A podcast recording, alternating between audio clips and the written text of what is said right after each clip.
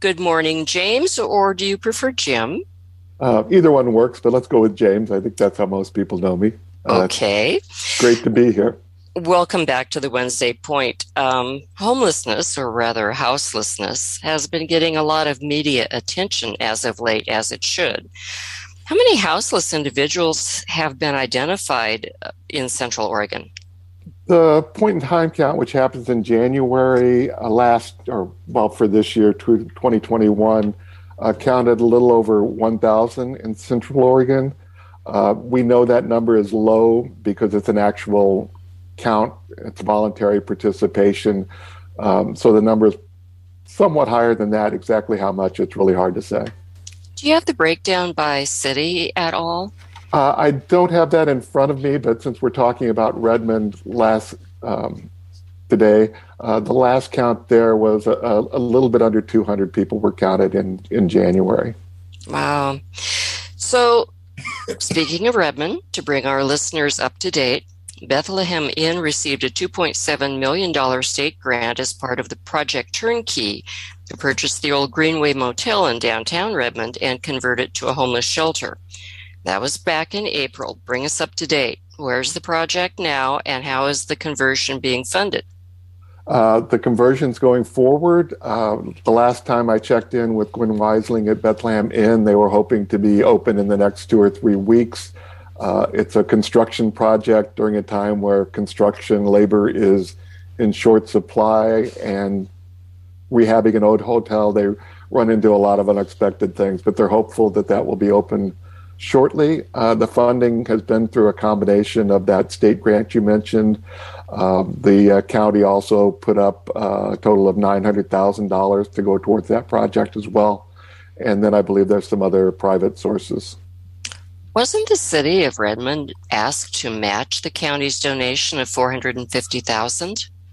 Uh, they were, and they chose not to. The uh, the uh, city council stated, at least a majority of the city council stated pretty clearly that they didn't view uh, houselessness as a problem for the city to address or to donate to uh, direct money towards, uh, and they dumped that off on the county. And in the case of Bethlehem Inn, the county did pick up that that match part. Uh, in terms of some other projects that were requested funding, including Oasis Village, uh, didn't receive any funding from this round of the uh, American Rescue Plan funds.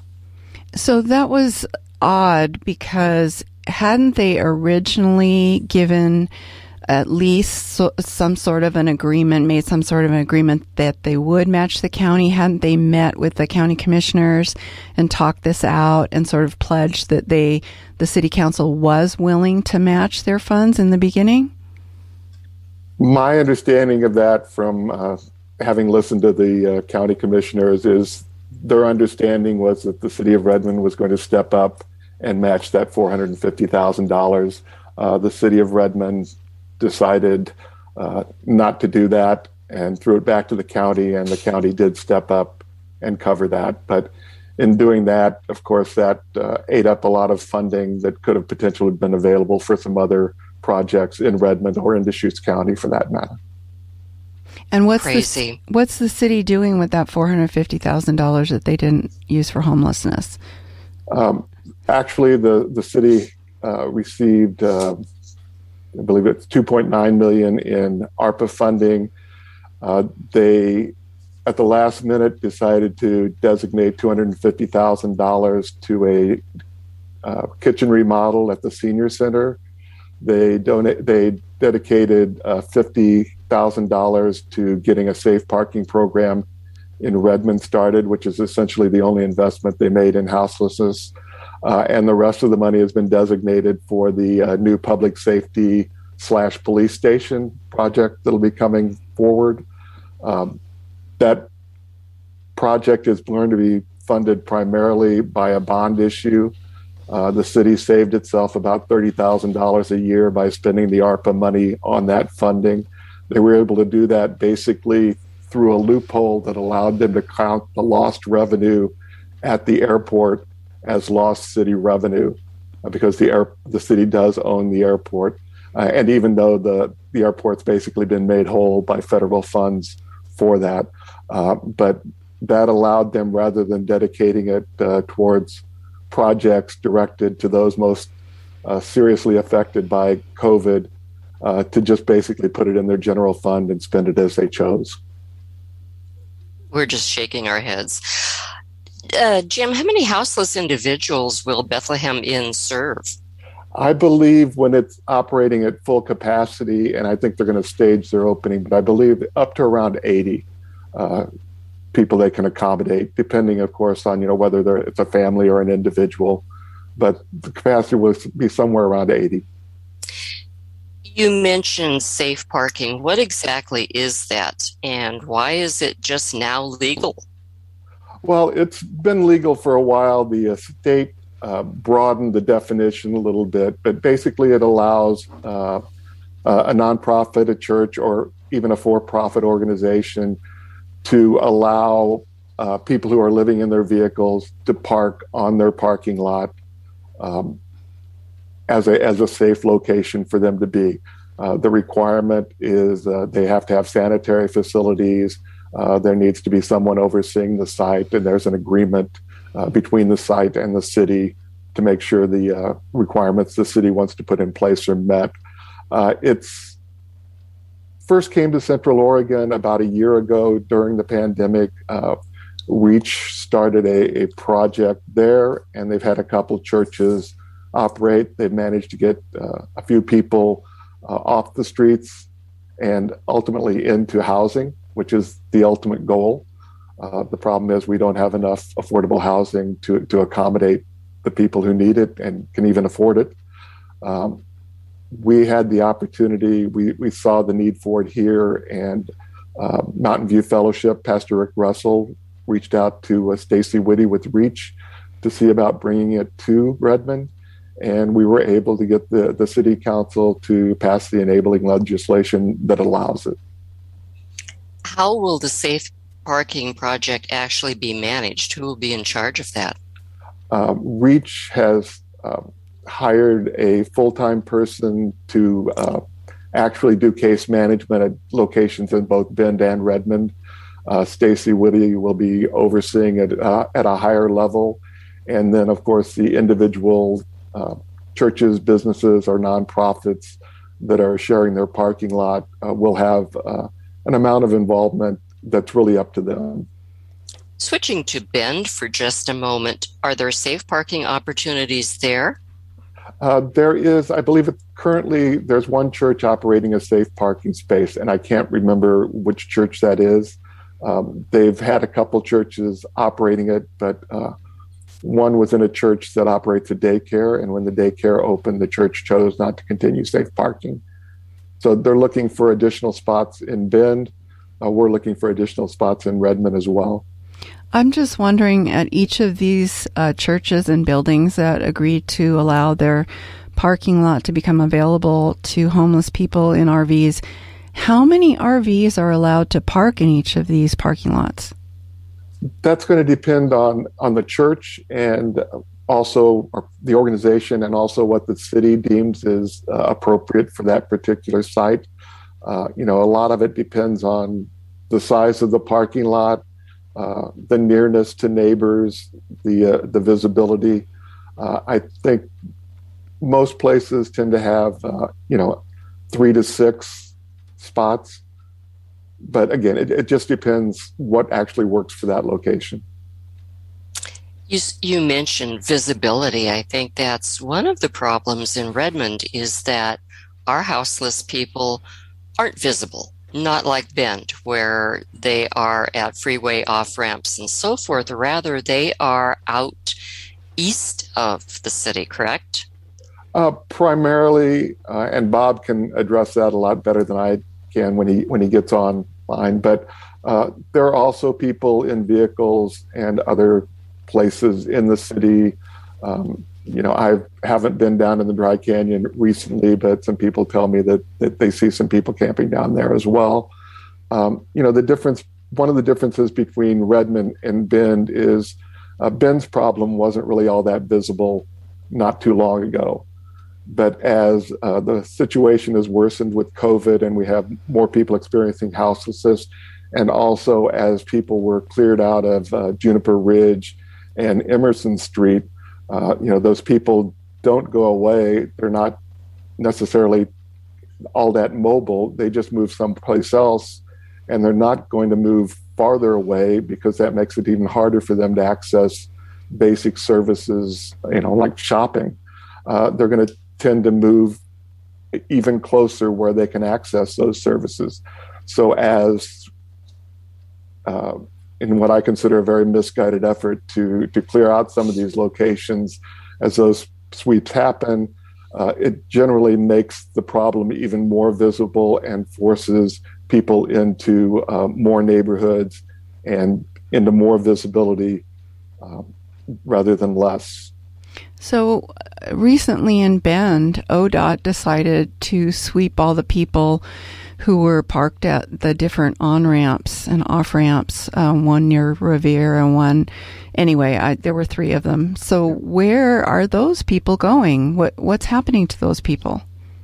Um, those people don't have a, a safe and legal place to go, so they're going to go somewhere else, and that could be, um, you know, they could end up out at Hunnell uh, although that's pretty crowded out there. Uh, they could end up at China Hat. Uh, we think some people, uh, after they cleared Emerson, some came to Redmond.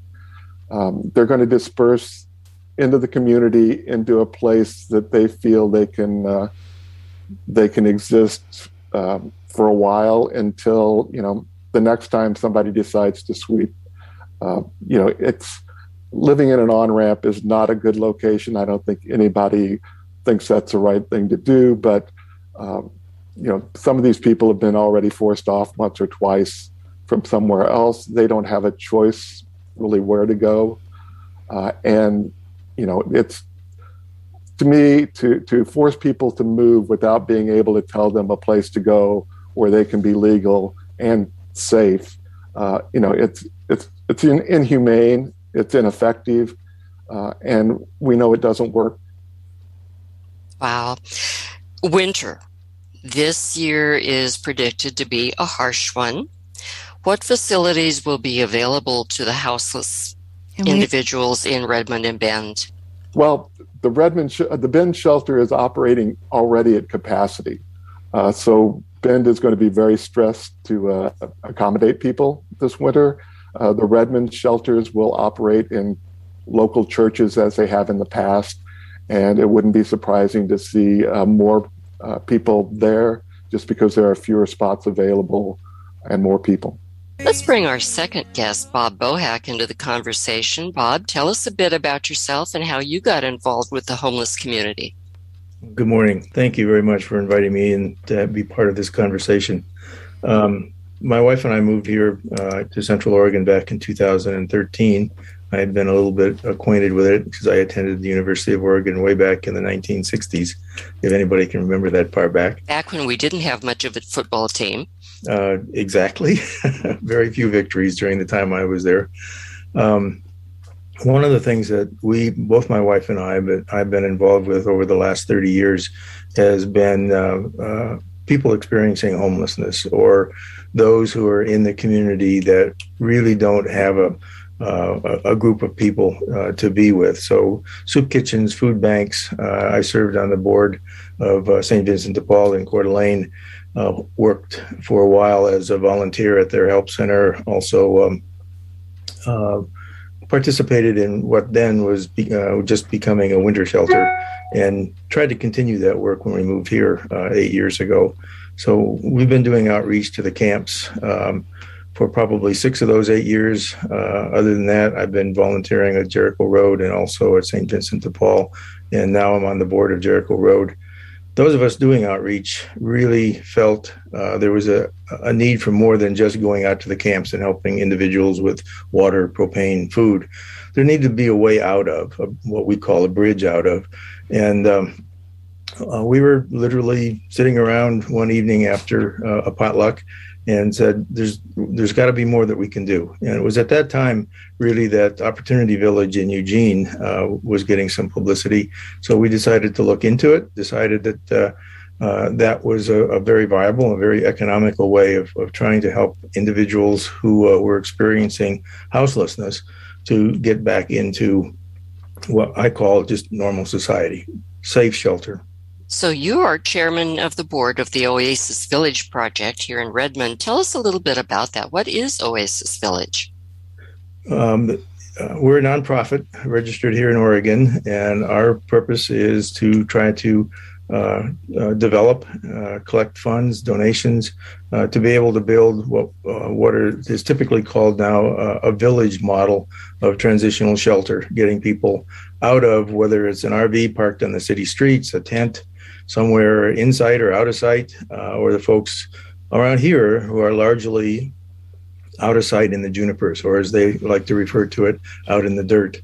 Um, provide the um, uh, the safety, the security that is necessary for them to uh, begin to to uh, participate in a kind of a, a normal, safe life uh, uh, cycle, uh, and then develop whatever is needed, whether it's identification, a birth certificate, a driver's license, an address turns out to be critically important if they're going to look for work um, and the wraparound services, whether it's addiction counseling, um, job uh, seeking a job, uh, working on budgeting, uh, or simply learning learning the skills to come back into society. What does Oasis Village look like physically? Physically, what it will look like uh, is if you've seen any pictures of Hope Village in Medford, uh, very, very similar. They'll have a, a privacy fence. Um, which is not meant to keep uh, the folks in. It's not going to be chain link and barbed wire, but it'll be more like a six foot white plastic fence so that the individuals there have safety, uh, security, and, and privacy. Um, the individuals themselves, so that they can come as couples or possibly with pets, would be uh, housed in a, what we what I like to refer to as a tiny bedroom, typically about 100 to 120 square feet.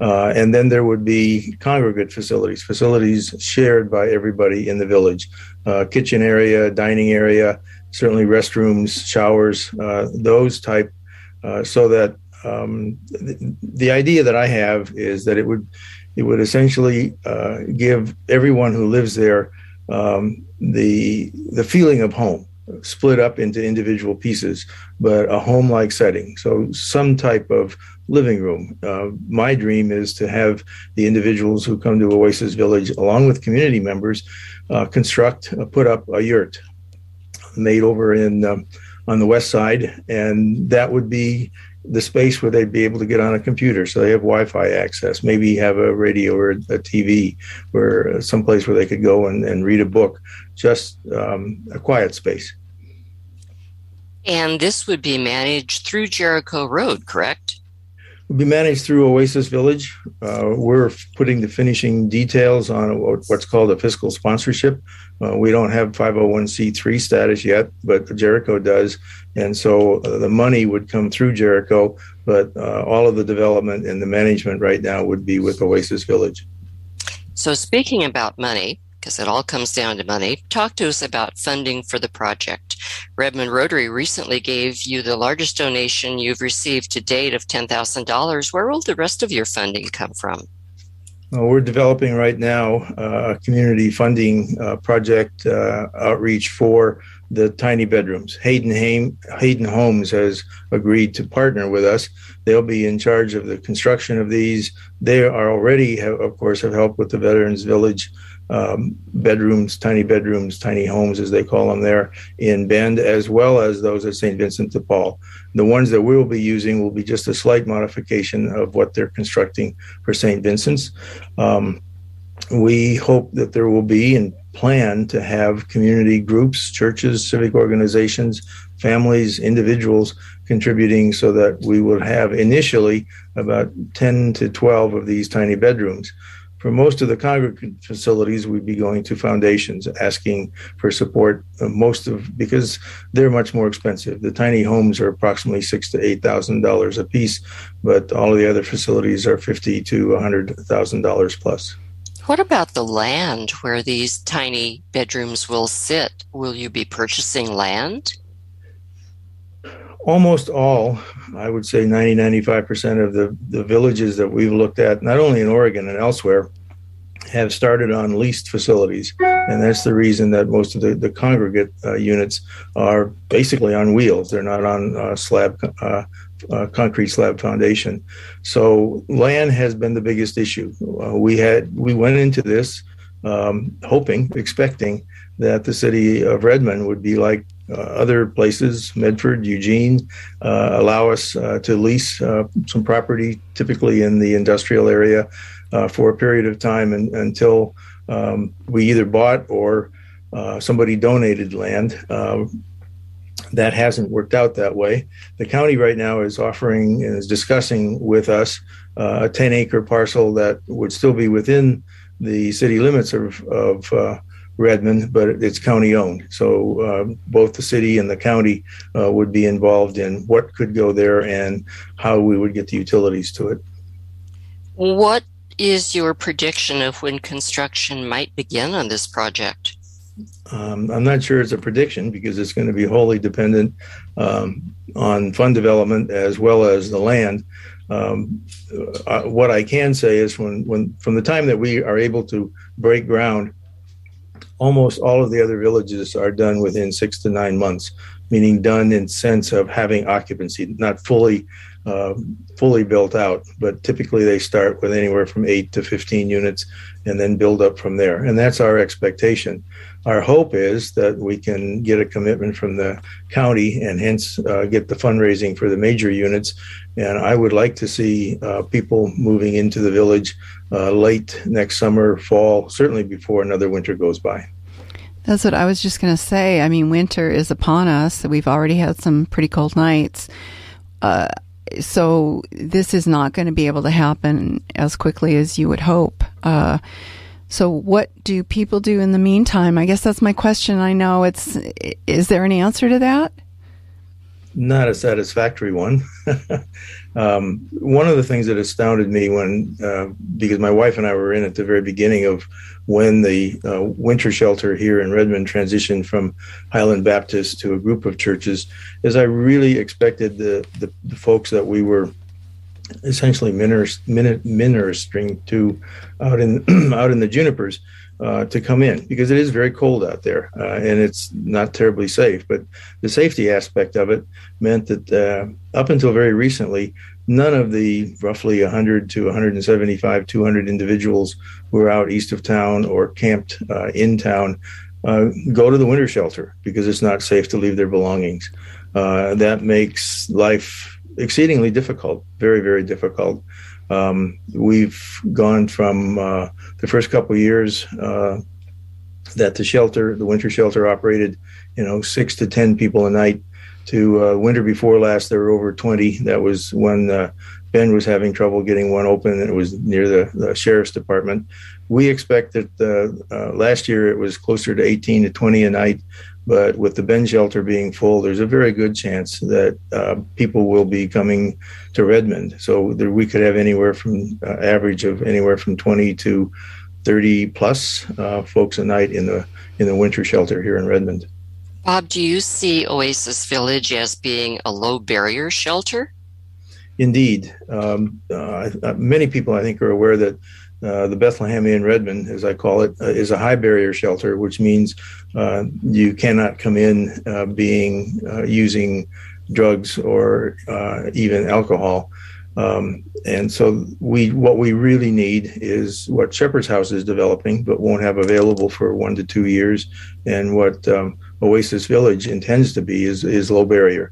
Um, that's how the winter shelter operates right now as a low barrier shelter so that the use of drugs alcohol are, are not permitted at all on site uh, and part of the reason for opening a low barrier shelter is to help people uh, if you will kick the habit whether it's alcohol or drugs um, because it's, it's much easier to find a job uh, almost essential that um, uh, to, to even get on a waiting list for a place to rent or buy uh, and that would be one of the primary purposes of having wraparound services at Oasis Village to help people along that path. So I'm a little confused. If you don't allow um, people to use drugs or alcohol at a low barrier shelter, what's the difference between a low barrier and a high barrier shelter?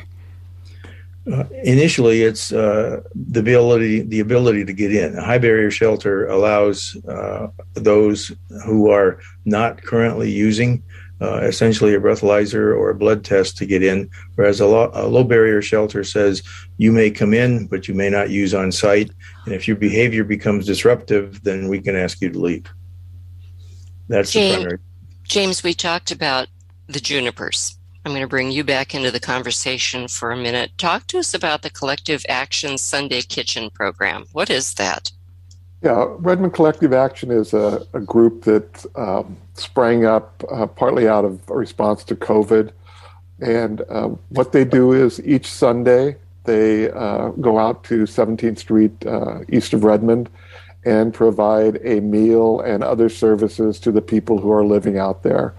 Um, it's a way to uh, provide uh, needed services, but also a way to uh, help build community, uh, help to show the people who are living out there that there are people in our community who care, and you know who are working uh, to help them improve their lives as well. It's it's a um, mutual aid model, which means uh, they are basically out there. They're they're not a nonprofit. They uh, they raise funds to do what they do as they need, but they've done some incredible things out there. They've started uh, cleanups uh, happening oh every couple months. Um, one thing about the uh, the last cleanup there, uh, local businesses provided dumpsters. Uh, the city provided a dumpster. Um, local church group went out to help. Uh, the people who are living out there were very much a part of and helping to, to run and manage the cleanup, identifying spots that needed cleanup. Uh, uh, Redmond Collective Action raised the money to uh, give people gas cards for participating, uh, that type of thing. So the, it's this and the work that Jericho Road does is kind of typical of Redmond. It's people in the community seeing a need and and being willing to address it and and moving forward to address it. And uh, I think that's really uh, says something about the Redmond community that you know our efforts are really driven have been driven in the past by a volunteer basis, and we're looking forward to uh, to building upon that. That's amazing. And we are getting close to our time, Marianne. Um, Bob, James, where can our listeners go for more information or to find out how they can help? Jericho Road currently has a website and, and several programs. They can find that online. I'll have to ask people to wait about another 10 days or two weeks, and soon they'll be able to go to uh, oasisvillageor.org and uh, get, uh, get more information. We should be going live, I uh, expect, with our website within two weeks. James? Uh, I'm always happy to have people reach out to me. My email is jim at studiojmc.com. Uh, I also head up our Redmond Service Provider Group, which meets monthly to discuss issues around homelessness uh, in Redmond. Uh, and we're happy to have people join that. Again, if they contact me, I can get them the information Great. Thank you. So we are out of time for this portion of the show, and we want to thank you both so very, very much for joining us this morning. It was a great and for all you do. Yes, absolutely. For all both of you do. Yes. And good luck with your projects. Good luck with Oasis Village, and I hope that the information that you shared today will open up people's hearts and help them join you in these projects. Thank, Thank you. you. It's, it's really it's, it's really wonderful to have a chance to discuss these issues in longer than a two minute soundbite or a one or two sentence statement in the newspaper. Uh, these are really important issues, and we appreciate KPOV being there so we can discuss them. That's what we do. You've been listening to a KPOV critical conversation. To hear more engaging interviews on important topics, please visit kpov.org slash critical dash conversations.